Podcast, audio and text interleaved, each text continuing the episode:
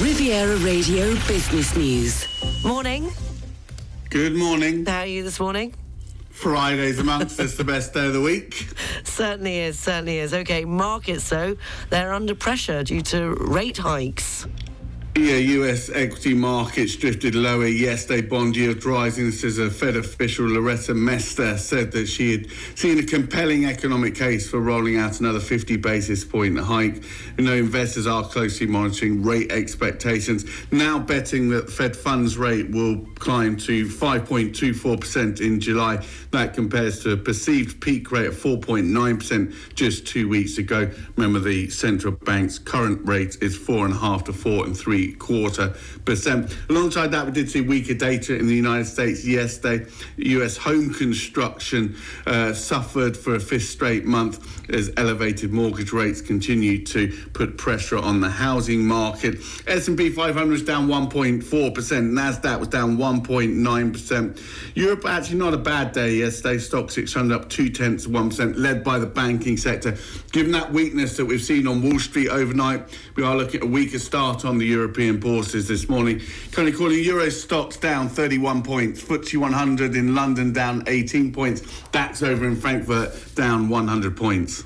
And the European Commission is more positive.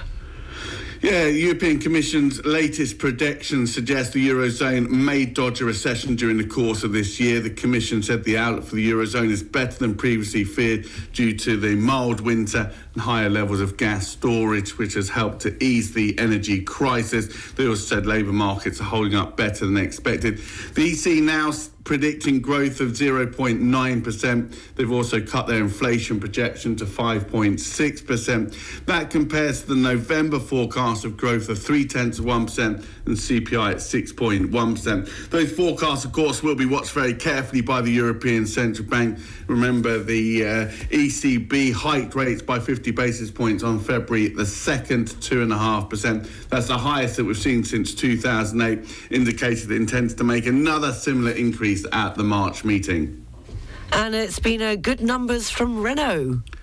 Yeah, doing very well. The French automaker reporting very strong fourth quarter numbers and offered a positive guidance for the rest of this year. For the second quarter of last year, they said operating profit came in at 1.6 billion euros. The market was looking for something closer to 1.5 billion. Revenue was just over 25 billion euros, driven by strong pricing, which is up 11.7% in the fourth quarter, and a volumes increase of 12%, was helped by restructuring at the wholesale level. If you look at margins, they have been improving as well. Margins doubled to 5.6%. They offered fewer discounts and they launched some new models. And they also said that the shortage of parts, which has been impacting production levels right across the car industry, has been easing as well. The order book looks positive. Fact stands at record levels in Europe. In terms of the outlook, they said they're going to revamp its partnership with Nissan. Expect margins of at least 6% for 2023. Said they'll pay a dividend for the first time in 4 years. And the foreign exchanges, please, Hank. Pound against dollar just below 120 this morning. Euro dollar coming in at 106. You're going to get €1.12 for your British pound this morning. And it's the weekend. Any plans? Family are back? Family are back. That's the bad news.